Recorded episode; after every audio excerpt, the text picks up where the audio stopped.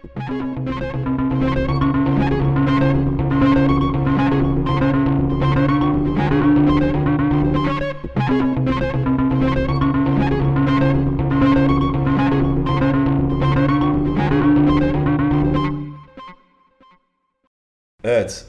Kaptan Zamanları herkese merhabalar. Merhabalar, ben Aylin Yüngör. Ben Hakan Dedeoğlu. Merhaba, ben Sezin Akbaşoğulları. Neyse, epey zaman oldu arkadaşlar. Bu dönemde sizi yalnız bıraktığımız için özür dileriz. Ama aramızdaki çalışkan kişi Sezin Akbaşoğulları'ydı, biz değil. Evet, Sezin görevini yaptı, sorun bizde. Evet, ama geri döndük. Güzel kitaplar ve bir de konuğumuz var. Kaptan Zaman bölümünde özel bir konuğumuz var. Az sonra öğrenirsiniz. Öncelikle biz bir kitapla başlamak istiyoruz. Evet. Nedir ilk kitabımız? Ya bu kitabı aslında biz yine bir sahaftan almıştık. Fazlasıyla gösterişli bir renkli neonlu bir kapağı var ama eski bir kitap için kapak aşırı derecede neon. Pembe, yeşil ama böyle fosforlu, pembe fosforlu yeşil ve siyah çizgiler var. Bir yandan da bu Akba Polis Romanları serisinin 129. kitabı. Akba Polis Romanlarını ben sonradan, bu kitaptan sonra bir merak sardım. Komik ve güzel, böyle içten, günlük gibi tutulmuş, içte dipnotlar falan var. Yayın evinin sahibi de İhsan Oras Bey. Bu da dönemin önemli bir yayın eviymiş. Hı hı. Logosu bir kedi galiba. Logosu bir kedi. Evet. Kedi severler için özellikle ilgi çekici olabilir. Yani kitabın içerisi şeyle dolu aslında. Kitabımızın ismi her kombinezon içini göstermez. Bu arada bence müthiş bir isim.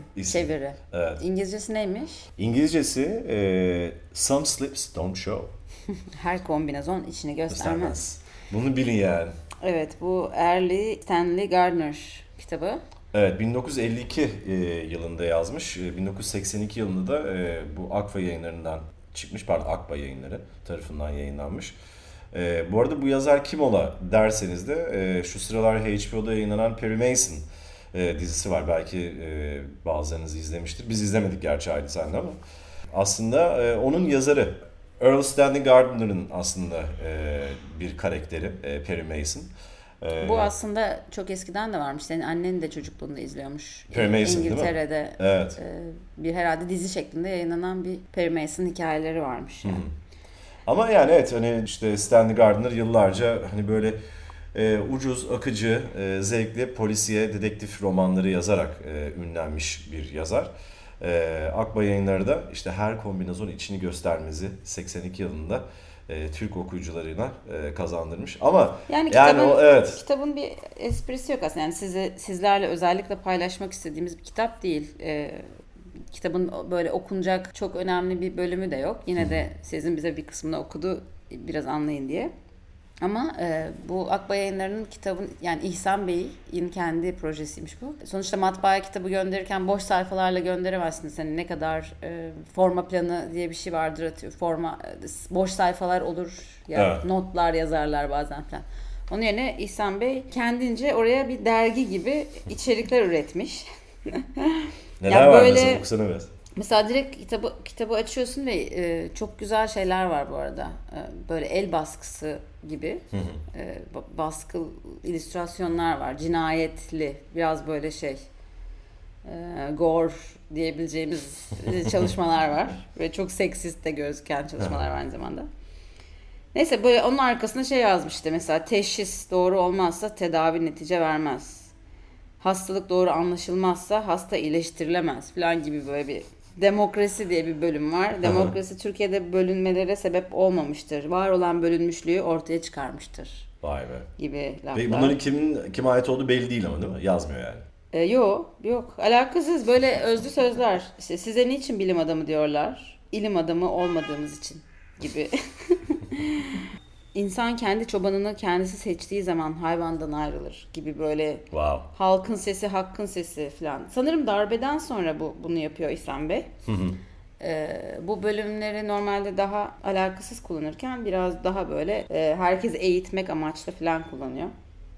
Ondan sonra yani bu romanı okuyoruz. Evet. Roman bitiyor, bu devam etmiş.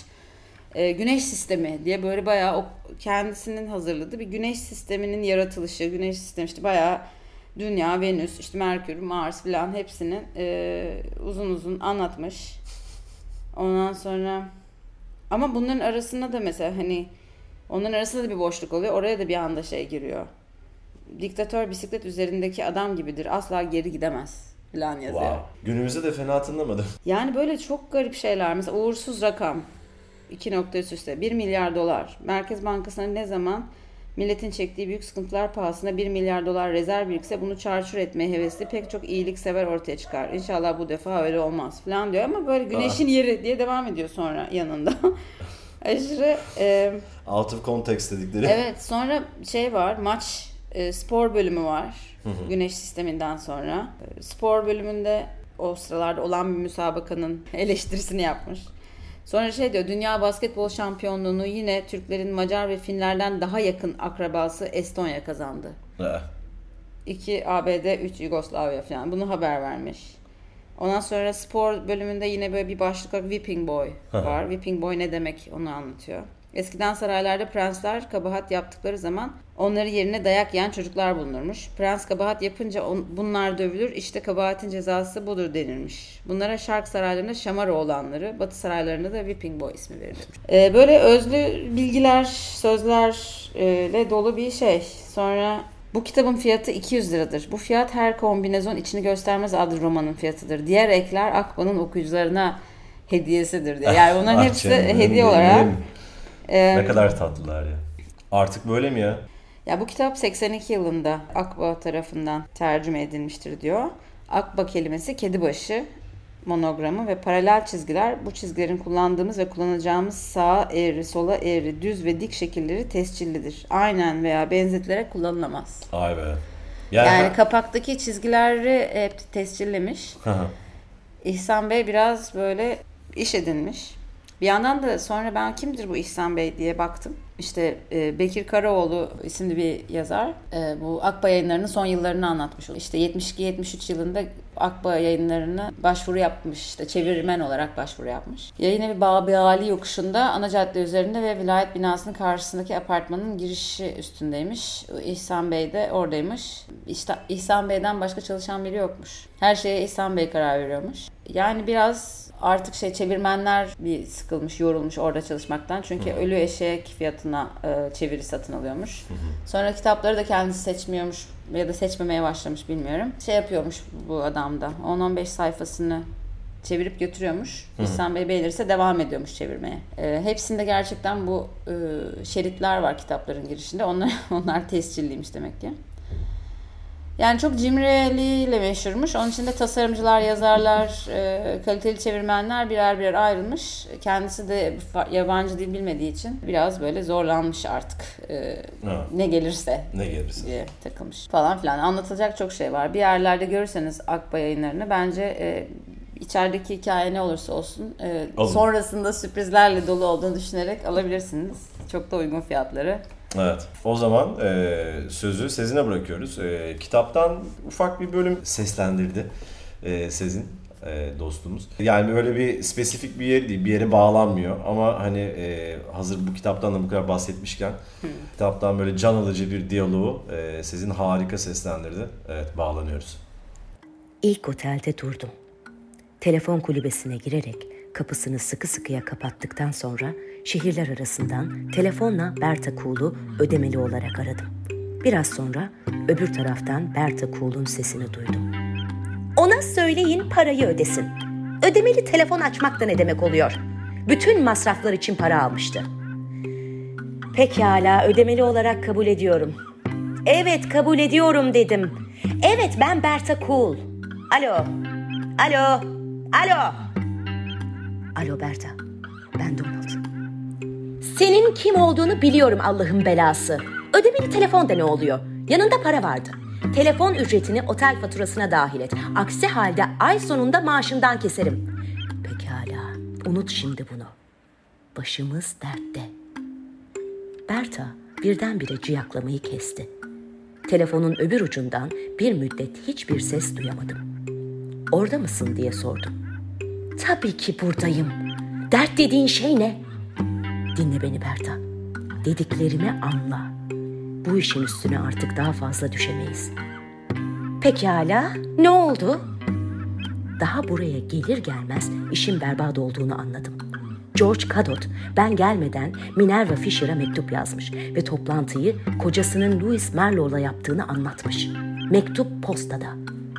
Bana maval okuyup durma. Adamın mektup yazmasına mani olamadın mı? Beceriksiz. Bekle biraz. Bu daha yarısı. Dün gece George Cadot öldürüldü. Evet, bu romanı ve Akba Yayınları'nı bence tekrar bir şekilde programa konuk alırız gibi geliyor bana. Belki de almayız. Bilemiyorum. Evet, bakmak lazım. Ama gelelim konuğumuza. Başta söylediğimiz gibi konuğumuz var. Konuğumuz kim? Aylin. Konuğumuz sevgili Kanat Atkaya. Evet, kendisi 1930'lara dair olan sevdası, ilgisi, merakından bahsedip sizin için seçtiği iki metni anlatacak. Sonrasında bu metinleri tabii ki her zaman gibi Sezin Akbaşoğulları okuyor olacak. O zaman Kanat'a bağlanalım. Evet. Merhabalar Kanat. Selam Kanat. Merhaba Kaptan Zaman. Ben Kanat Atkaya. Bugün 1930'ları konuşacağız. Benim 1930'lara, 40'lara duyduğum merakı biraz sonra konuşuruz. Önce bir 1930'lar hakkında genel bir şeyler söylemek gerekiyor. Biraz bir eski dostumun ifadesiyle sinirli bir rüzgar şeklinde giriyor 1930'lar. Malum 1929'da Amerika Birleşik Devletleri'nde başlayan ve bütün dünyada büyük etkileri olan büyük buhran var. Çok büyük bir ekonomik kriz. Aynı zamanda 1930'lar yanılmıyorsam dünyada en fazla doğal felaketin yaşandığı dönem. Mesela Amerika'daki kuraklık o buhranı daha da katmerlendiriyor. Bunun etkileri bütün dünyaya da oluyor. Bundan bağımsız düşünemeyeceğimiz şekilde, birbirinden bağımsız düşünemeyeceğimiz şekilde baskı rejimleri filizleniyor, yükselmeye başlıyor. Nihayet gücü ele geçiriyor. Tabii böyle hani işi uzatıp tarihsel kısmına baktığımızda birinci paylaşım savaşı sonrasında yerini, payını, sınırını, işte güç alanını beğenmeyen milletler bir ırkçılıkla, kaba milliyetçilikle, faşizmle dirilişe geçeceklerini düşünen kadrolar tarafından yönetiliyor ve neticesinde İkinci Dünya Savaşı'na, İkinci Paylaşım Savaşı'na kadar uzanan hadiseler başlıyor.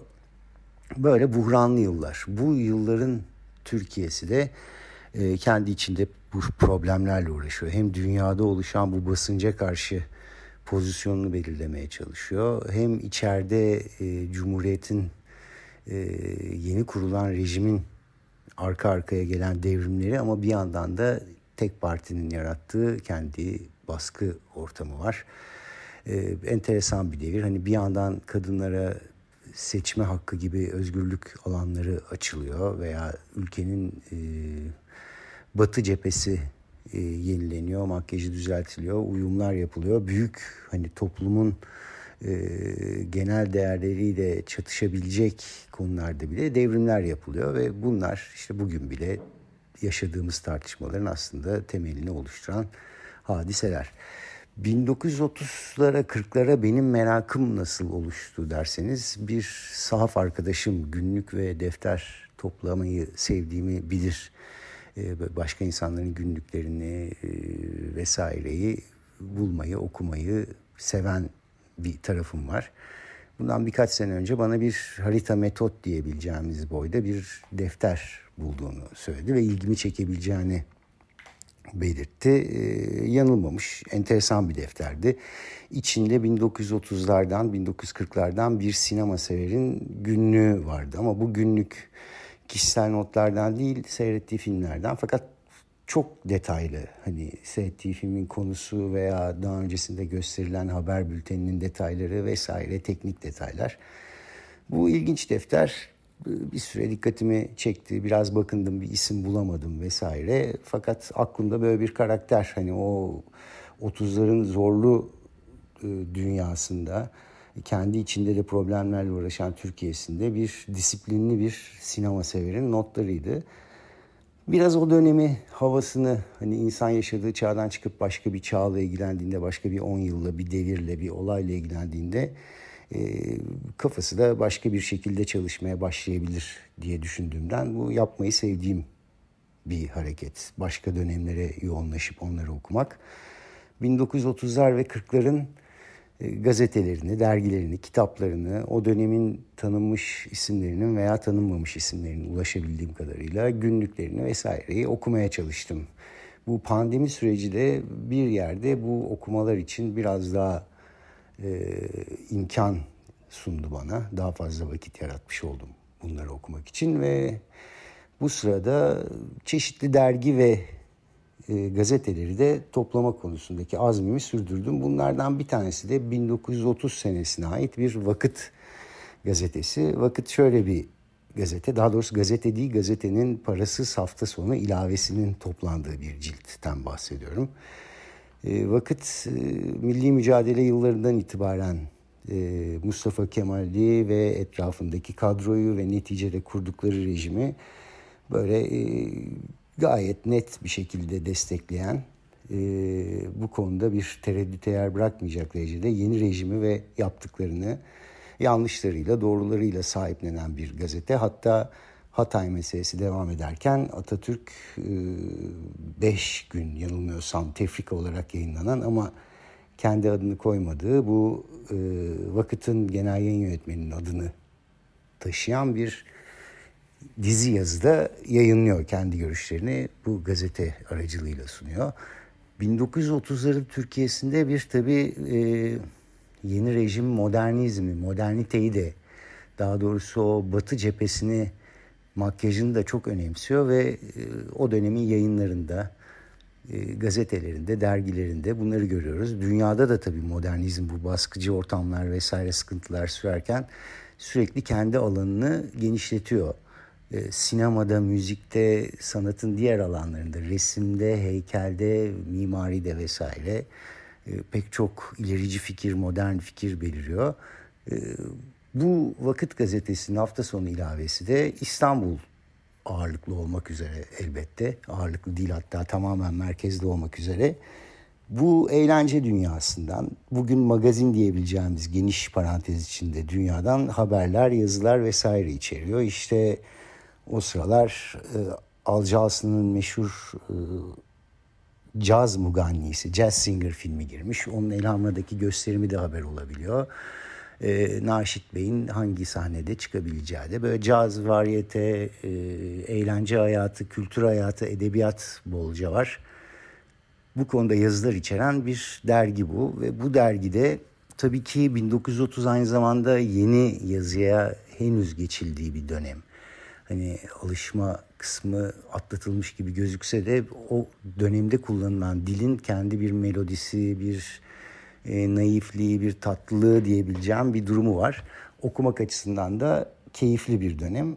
Bugün seçtiğim 2 tane parça var. Bir tanesi bu modern görünümlü derginin bir sansür çağrısı. Çünkü ucuz veya basit denilebilecek müziklere tepki gösteriyor. İmzasını koymasa da yazar ve bu basit müziklerin halkın üzerinde kötü tesir edeceğini düşünüyor. Bir emniyetin yasak getirmesini, bir sansür kurulu oluşturmasını vesaire anlatıyor. Burada bir de Voyvo lafı geçtiğini göreceksiniz. Bu 1930'ların dünyasında epeyce tartışılmış, 1930 ve civarında İspanyolcadan gelme bildiğim kadarıyla böyle bir hani yuh veya birini yuhalamak, sarkastik bir şekilde takılmak, alay etmek, dalga geçmek anlamıyla gençler arasında yayılıyor.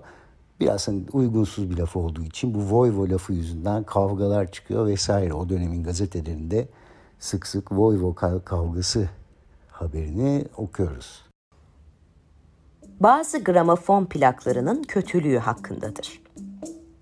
Nasıl filmler için bir sansür varsa plaklar için de olmalıdır.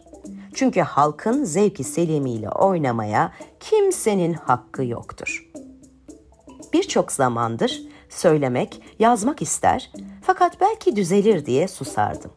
Fakat geçen gün Sirkeci'nin bazı gramofon dükkanlarında yeni çıkan plaklara ait ilanlar görüp kapılarından birer öğürtü, anırtı halinde çığlıklar duyunca artık sabrım tükendi. Ve bütün bir halk mecmuasının zevki selimini, hatta milli izzeti neslini kendi hasis menfaatlerine alet eden kimselere demek isterim ki durunuz. Kendinizde nasıl bir selahiyet görüyorsunuz ki? Kötü ve ne oldukları belirsiz, ancak 3-5 sarhoş gevelemesinden ibaret olan yayvan nameleri yuvarlak nüshalar halinde etrafa neşrediyorsunuz. Evet, belki ticaret noktayı nazarından bir iş yapıyorsunuz. Fakat bilmiyor musunuz ki umumi ahlak seviyesi her bir ticari fikirden, menfaatten üstündür. Bir zamanlar polis müdüriyetinin Voyvo salgını için tedbirler almayı bile düşündüğü kimsenin meçhulü olmadığı halde Volvo isimli bir şarkı Sirkeci caddelerini bir megafon gibi kullanarak şehrin ve memleketin içine yayılmaktadır. Bunun arkasından sanki hoş bir iş yapılmış gibi ikinci bir name kulaklarda çınlıyor. Şıktır şıktır şık vesaire. Daha sonra züppe, cicim ve daha buna benzer havalar bir o kadar zehirli namelerdir ki afyon esrar gibi muvakkat bir mestiyle umumi zevki uyutur, sonra da öldürür. Bunun önüne geçmek için yegane çare polis müdüriyetinin filmleri sansür ettiği gibi bu plakları da sansüre tabi tutmasıdır. Zira nasıl bir film halkın haleti ruhiyesi üzerinde müessirse plaklar da aynen öyledir. Birini kontrol altında bulunduran merci diğerini ihmal etmemelidir. Yahut musikiyle alakadar olan konservatuvar bir otorite tesis ederek musiki neşriyatı ve tamimi demek olan plaklar üzerinde müessir olmalıdır. Bunu çok ehemmiyetli bir mesele olarak alakadarların nazarı dikkatine arz ediyoruz. Diğeri de tabii belki de İstanbul'un yaşadığı son sakin yaz, 1930 yazından Beyoğlu'nda, Tepebaşı'ndaki meşhur barların vesairenin durumu ile ilgili bir haber. Fikret Adil'in Garden Bar gecelerinde veya Asmalı Mescit 74'ünde yarattığı havayı alabileceğiniz bir metin. Dediğim gibi 1930'larla ilgili söyleyecek çok şey var ama burada bir yerde toplamak gerekiyor. Kaptan Zaman'a ve ahaliye teşekkürlerimle. Sevgiler. Taksim ve Tepebaşı bahçeleri. Taksim ve Tepebaşı bahçeleri dün akşamdan beri açılmış bulunuyor. Gündüzün sıcağından sonra akşamın serinlemesi biraz ferahlık veriyorsa da serinlik pardösü icap ettirecek kadar kuvvetlidir. Buna rağmen Taksim bahçesi kalabalıkçadır. Garden müdürlerinden Monsieur Petridis geçenlerde artist bulmak için Orta Avrupa'ya seyahat etmişti. Angaje ettiği artistlerden demir göğüslü adam Eders, cambaz Wood, hemşireler vesaireyi henüz görmedik. Yalnız sugar hemşireleri gördük. Bu hemşire tabiri Amerikalıların icat ettikleri sister zangalattır. İki sugarlar dans plastiği noktayı nazarından çok güzel vücutları olan ve dans eden, buluşları ve figürleri zevkli bir çifttir. Beraber oynadıkları Macar dansları güzeldir. Birisinin oynadığı akrobatik numara çok muvaffakiyetlidir. Vücudunun büküntüleri hiç de zoraki görünmüyor. Bilakis, sugar hemşireler çok iyi bir numaradır. Bir de iki kişiden mürekkep çingene numarası vardır. Bu numarada çingene kadını çok iyi dans ediyor. Fakat erkek tahammül edilemeyecek kadar bayağı ve soğuktur. Ya güya çingene lisanıyla konuşuyormuş gibi acı acı feryatlarına ne demeli? Bize kalırsa bu numaradan erkeği sadece kaldırmalı. Yalnız kadın yetişir. Tepebaşı bahçesinde yine her sene olduğu gibi sinema var, sonra birkaç numara veriliyor. Taksim bahçesinde de sinema oynatılıyor. Fakat bunun asıl yazlık kısmına alakası yok. Türkuaz ve ambasadörün 5 o'clock tea müşterileri artık Taksim bahçesinin flörtlerine başlayacaklar.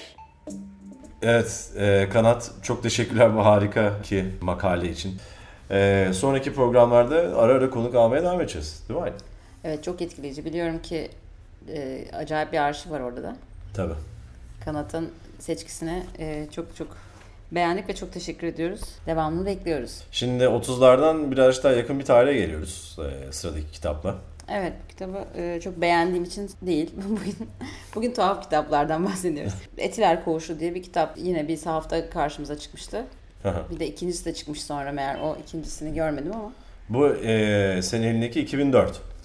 Bu evet, Alfa yayınlarından çıkmış. 2004 Şubat'ında birinci baskıyı yapmış. Bilmiyorum başka baskılar yaptı mı ama tamamen herhalde para kazanmak amaçlı bir proje olmuş. Önder Şuşoğlu ve Emrullah Erdinç isimli iki polis muhabirinin hazırladığı bir kitap. Aslında uyuşturucu baskınlarında dönemin gözaltına alınan mı artık polis emniyet karakoluna götürülen ünlüler üzerinden, onların verdiği ifadelerden yola çıkıp beleşinden bir kitap yapmışlar.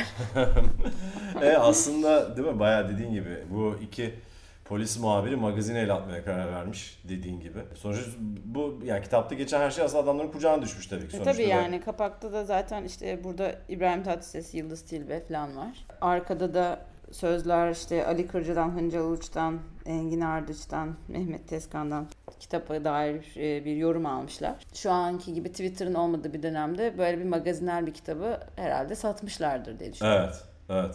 Tabii çok ünlüler bunun peşine düşüp belki de kitabı yok etmek için topluca satın almış da olabilirler. Bir ara yasaklandığı da toplatıldığına dair bir haberler var galiba. Çünkü bu arada kitabın içerisindeki isimleri de bir say istersen. Yani evet, biraz böyle aslında hoş değil yani de. Bir de çoğu aslında yani uyuşturucu kullanmadığını da kanıtlamaya çalışmış bir yandan. Yani onun için de iyice saçma bir durum var. Bir de böyle bir ifşa şeyi, kitabı gibi. Evet. İkincisinin de kapağında Tarkan falan var. Hı. Burada Yıldız Tilbe var. Ebru Şallı, Biricik Suden, Fatih Yürek, Ozan Orhon, Mahsun, işte... Kuşum Aydın. Yani dönemin önemli işte mankenleri ya da şey... Evet. Sosyetik isimleri. Evet.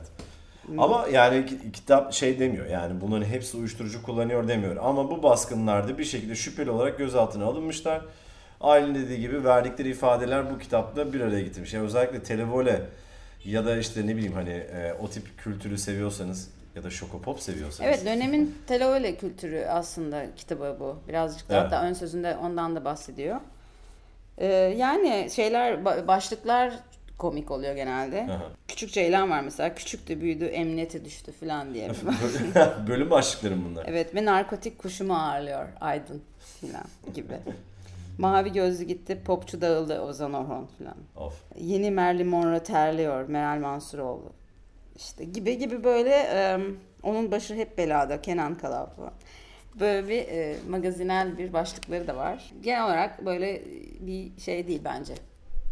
Okuyalım da öğrenelim gibi bir kitap değil. Yok, başucu kitabı değil canım. Ama kaptan yani. Zamanlık bir kitap tam olarak. Evet. Hıncal Uluç ne demiş? Türkiye'de uyuşturucu konusunu nihayet birisi ciddiye aldı. Elinizdeki kitabın içindeki fevkalade tanıdık isimleri belgelerle anlatan bölümlerini ilgiyle okuyacağınız kesin. Okurken dehşeti de duyarsınız. Yani, dehşet mi? Bu kitabın şu an Rıdvan Akar tarafından yazılmış ön sözünü dinleyeceğiz aslında. İşte kitabı kaleme alan meslektaşlarına duyduğu hayranlığı vesaire ve de Televole kültürüne olan nefretini dile getirmiş. Enteresan birkaç nokta da var. Dediğimiz gibi yani ilginizi çekiyorsa magazin ve Televole dünyası 2000'lerin başları, bence mutlaka bir yerlerden edinin kitabı, yoksa boş verin geçsin. Rıdvan Akar, ön söz. İki meslektaşımdan gelen ön söz yazma teklifi aslında beni onurlandıran bir öneriydi. Zira aynı televizyon kanalında birlikte çalışma olanağı da bulduğum bu arkadaşlarımın özverili, titiz ve haberci özelliklerini bizzat tanıma olanağı bulmuştum. Gazetecilik mesleğinin en meşakkatli sektörlerinden polis muhabirliğinin bu iki usta ismi şimdi benim yabancısı olduğum bir alanda kalem oynatmamı istiyordu. İki meslektaşımın kitabını sizlerden önce okuma şansım oldu. Ve okudukça pırıltılı neon ışıklarının aydınlattığı, biz gazetecilerin kamera ve objektiflerinin tanıttığı bir dünyanın ışıltısının bir gözetim odasında nasıl tel tel döküldüğünü gözledim. Televole dünyası diye tabir edilen kültürün temsilcileri gerek yaşam tarzları, gerek ilişkileri, gerekse o nobranlıklarıyla ülke gençliğinin rol modeli oldular. Onları bu noktaya getiren hiç kuşkusuz biz gazetecilerdik. Birkaç yüz kişinin gündelik yaşamı, gecelere hükmeden karizmaları, zenginlikleri, sonradan görmüşlükleri, laçkalaşan ilişkileri bütün ülkenin gözleri önünde süregelen bir dünyayı aydınlatıyordu. Aslında yıllardır Türkiye onları gözetliyordu. Gözetlenenler bu ilgiden hoşnut, pervasız bir yaşamla kendilerini, vücutlarını, hatta sırlarını ifşa ediyor. İzleyiciler, okurlar vakıf olduklarından hoşnut, imrenerek bu yaşamları didikliyordu. Daha da garibi, muhafazakar bir toplum ailesinin yaşamadığı, yaşayamayacağı bir hayatı hevesle izlemekten kendini alamıyordu. Toplumun vetoları bu dünyaya işlemiyor, gazeteciler de altın yumurtlayan tavuklara dokunmuyordu. 1960'ların, 70'lerin Türkiye'sinde öpüşmeyen, yaşamını basına kapatan, tevazuyu içselleştiren, gece yaşamından uzak duran sanatçıların yerini işte böylesi yeni rol modelleri almış, gençlikte giyiminden saç şekline, geleceğe dönük düşlerinden aile sevgili ilişkilerine kadar hemen her alanda bu yeni rol modellerini örnek almaya başlamıştı. İşte böylesi bir dünyaya Yıldız Tilbe diye bir genç sanatçı geldi. Nasıl yaşıyorsa öyle düşünüyor, nasıl düşünüyorsa öyle konuşuyordu. Aslında Televole dünyasının aynı zamanda fırsatlar ülkesi olduğunun da veciz bir örneği olarak allanıp pullanıyordu. Yıldız Tilbe ise hissettiği gibi davranıyordu. Bu bir tercih değil, doğallıktı. Televole dünyası ve onun ana kraliçelerinin himayelerinde önlenebilir yükselişi başlamıştı. Kural, bu dünyanın kral ve kraliçelerine biat etmekti. Hata yapanın canı yanardı. Daha da önemlisi, her kim olursa olsun geçmişi, aslı unutulurdu. Yani asıl unutması gereken şöhret adayının kendisiydi. Tilbe bu geçmişi unutmadı. Tehlikeli sulardaydı. Bir yandan gecelerin kadını olmuş ve bunun gereğini yapıyor, öte yandan ben aslında doğuluyum türünden konuşuyordu. Bu şizofrenik kimlik parçalanmasına son veren gelişmeyi işte ilk kez bu kitapta okuyacaksınız. Bir miladı ilk kez anlayacaksınız. Gazetecilerin o pırıltılı dünyayı minik bir iddia uğruna nasıl toz duman ettiğini ve ardından yaşananları gözleyeceksiniz. Yıldız Tilbe ile başlayan ve narkotik polisin ısrarlı fikri takibiyle süren bir soruşturmanın kahramanlarını tanıyacaksınız. Bu kahramanların ilk kez farklı bir objektife verdikleri o hiç unutulmayacak pozlarını göreceksiniz. Bütün bu şöhretleri kapsayan soruşturma dosyasının kapağında uyuşturucu yazıyor.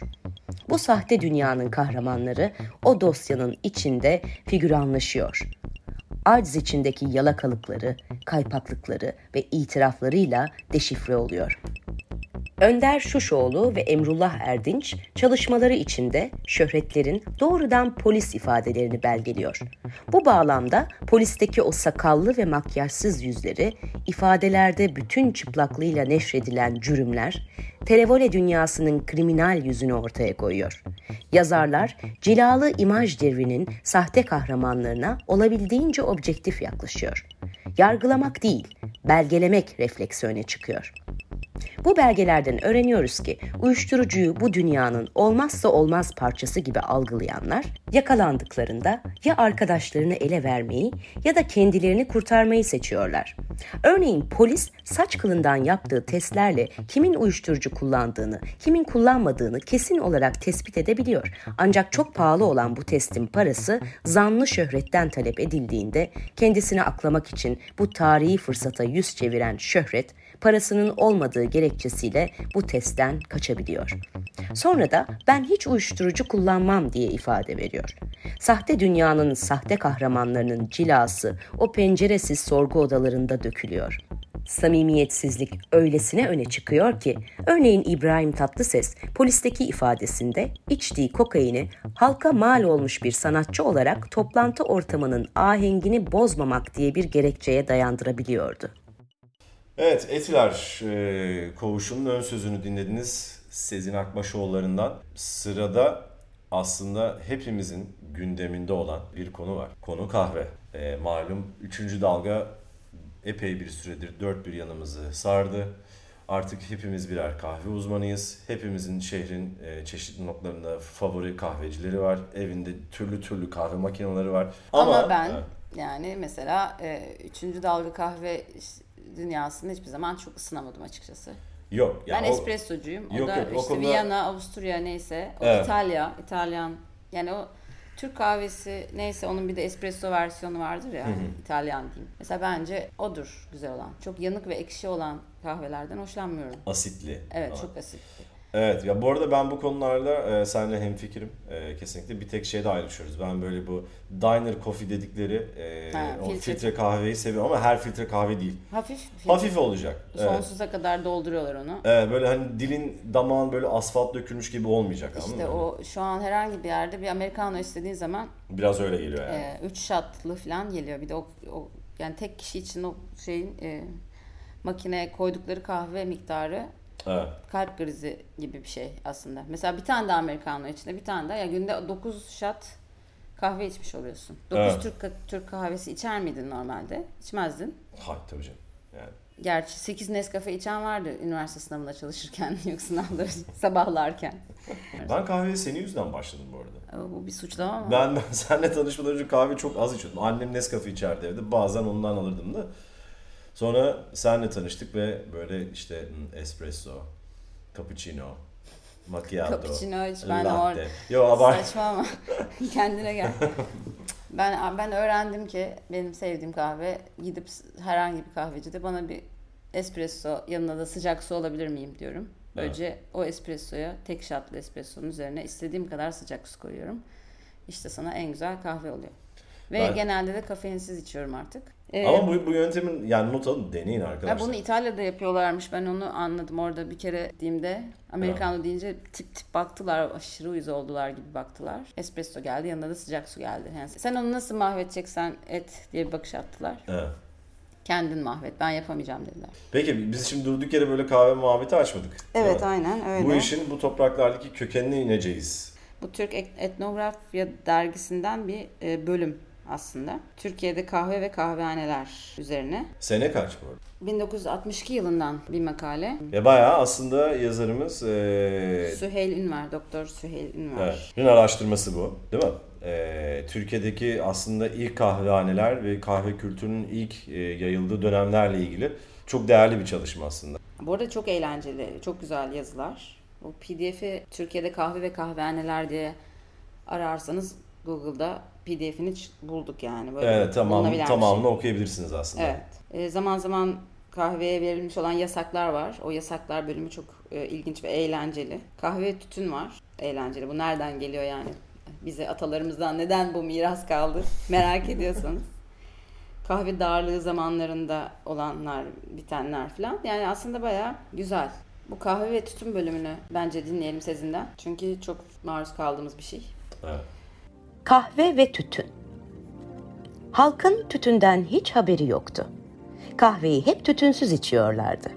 Nihayet 1606'da İstanbul'da tütün tütmeye başladı. Kahve Şark'tan, tütün de Garp'ten geldi. İkisi de İstanbul'da birbirine kavuştu. Tütünü İstanbul'a getiren İngiliz keferesiydi. Fakat keyif için satmadılar. Bazı emraza şifadır diye sattılar. Fakat İstanbul'un keyif ehlileri tütünü kahveye pek çabuk uydurdular. Kahve gibi ona da birden müptela oldular. Kahvehaneler tütün dumanlarından oturulamayacak hale geldi. Hatta sokaklarda bile çubuklarını tüttürenler vardı. Bazen şaka için birbirinin gözüne ve yüzüne tütün üfürürler, puf puf diye sokakları kokuturlardı. İstanbul'da tütün düşmanları çoğaldı. Tütünün aleyhinde bulunanların mütalası şu idi. Tütün muzurdur, sakalı ve sarığı kokutur, evlerde yangın çıkarır, sabahları dimağda kötü bir koku uyandırır, insana işini gücünü bıraktırır. İstanbul'da müthiş bir yangının zuhuru tütün aleyhtarlarına hak verdirtti. Bu yangın 1637'de Cibali kapısında çıktı. Zeyrek Yokuşu, Vefa, Fatih, Sarıgüzel kamilen yandı. Fatih Camii'nin minare külahları bile tutuştu. Camilerde tütün aleyhinde vaazlar başladı. Divandan men-i duhan babında hükümler bile çıktı. Halk esasen devlet zulmünden bizardı. Şimdi bir çubuk içerek yapacağı keyiften de mahrum kalmayı nefsine yediremedi. Hele şairler artık dillerini tutamadılar. Zararsız dühan hakkında neyler bunca dikkatler, dühanı ahu mazlumanı men eylen, hüner oldur diye feryadı bastılar. Tütün yasağı bütün şiddetiyle sürüp giderken kahve alabildiğine yayıldı. Yemen'den ve Sana'dan kantar kantar kahve gelmeye başladı. Devlet körü körüne yaptığı harplerin açığını kapatmak istedi. Tuna boylarında saltanatı uğruna kanını döken halkın bu sefer zevkinden ve neşesinden de vergi almaya kalkıştı. Artık İstanbul'da halk kahvehanelerde serbest serbest oturabildiler. Kahve ve tütün birbirine karıştı. Ne zarif kahvehaneler açıldı. Bunların içinde çok güzel sanat eserleri vardı. Bu alıntı da Ahmet Refik'e ait bu arada. Çok güzel anlatmış. Çok. Bir de buradan neyi anlıyoruz? Balkan Harbi varken Osmanlı zamanında İstanbul'daki beyzadeler kahve ve tütünün keyfine varıyorlarmış. Böyle bir İstanbul panoraması var. Kitaptan ikinci alıntıyla devam edeceğiz. Gelsin bakalım. Memleketimizde kahvenin içiliş tarzı ve ilk şikayetler. Ebu Ziya Tevfik mecmuasında şöyle yazılmaktadır. 1703'te Bavyera'da basılmış bir kitap gördük ki Türk kahvesine dair içinde şu doğruya yakın bilgiyi bulduk. Türkler ufak kaselerle sabah ve akşam birbirlerine ziyarete gittikleri zaman siyah ve sıcak bir çorba içerler. Bu çorbayı Arabistan'dan getirir, bir nevi tohumun ateşte yakıldıktan sonra hasıl olan tozundan imal ederlermiş. Çiğ daneleri yeşil bezelyeye benzer. Bu yemekten sonra içilirse hazmettirirmiş ve uykuyu kaçırırmış.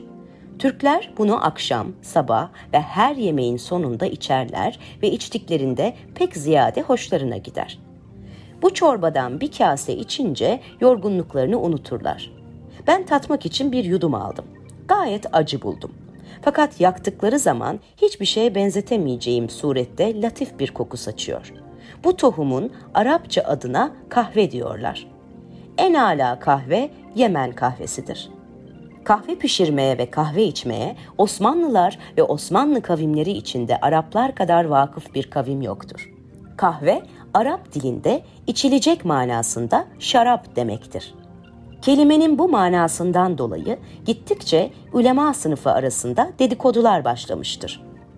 Halk kahvehaneye müptela oldu, mescitlere kimse gelmez oldu gibi şikayetler yükselmiştir. Hatta ulemadan bazıları kahvehanelerden bahsederken ona varmaktan meyhaneye varmak evladır gibi sözler söylemişler ve nihayet bazı müftüler her nesne ki kömür ola, haramı sırftır şeklinde fetvalar bile vermişlerdir.